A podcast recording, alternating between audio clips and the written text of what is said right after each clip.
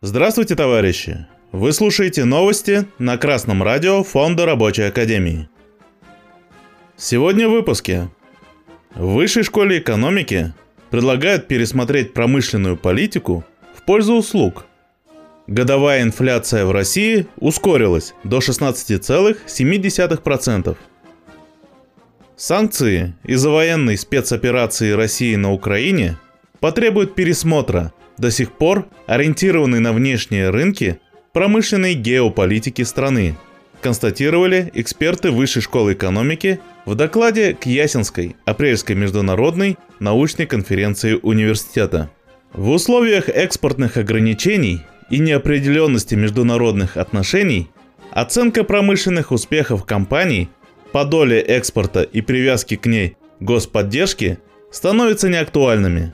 Новой метрикой, как показывают эксперты Высшей школы экономики, может стать уровень сервисизации промышленных компаний.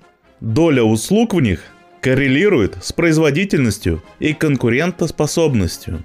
Однако развитие сервисов в промышленности потребует частичной либерализации импорта услуг.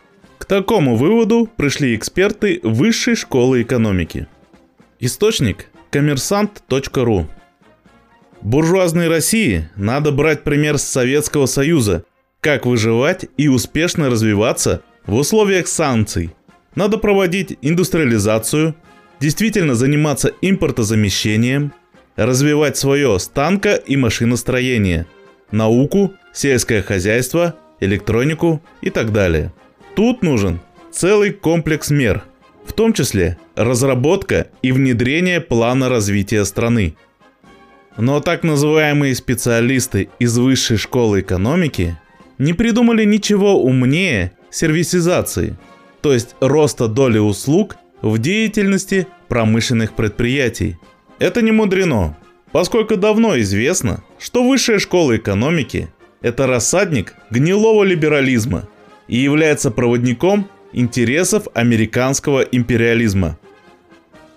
Ведомости со ссылкой на данные Минэкономразвития сообщают, что годовая инфляция в России по состоянию на первое апреля ускорилась до шестнадцати целых семи десятых процента.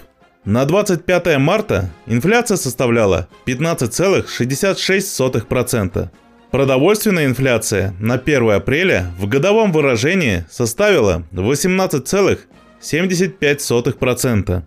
Рост цен на непродовольственные товары составил двадцать целых двадцать одна сотая процента. В целом, с начала года потребительские цены в России увеличились почти на десять процентов. Ну что ж, те работники, которые своевременно добились заключения своего прогрессивного коллективного договора, одним из пунктов которого является ежегодное повышение заработной платы выше уровня инфляции, совершенно не переживают из-за этих новостей.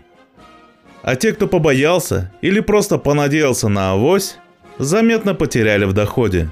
Может, теперь, взяв пример со своих сознательных товарищей, они составят свой проект прогрессивного коллективного договора и со всей пролетарской решительностью начнут коллективно добиваться его заключения. А новости читал Марат Мигранов. С коммунистическим приветом из Свердловска.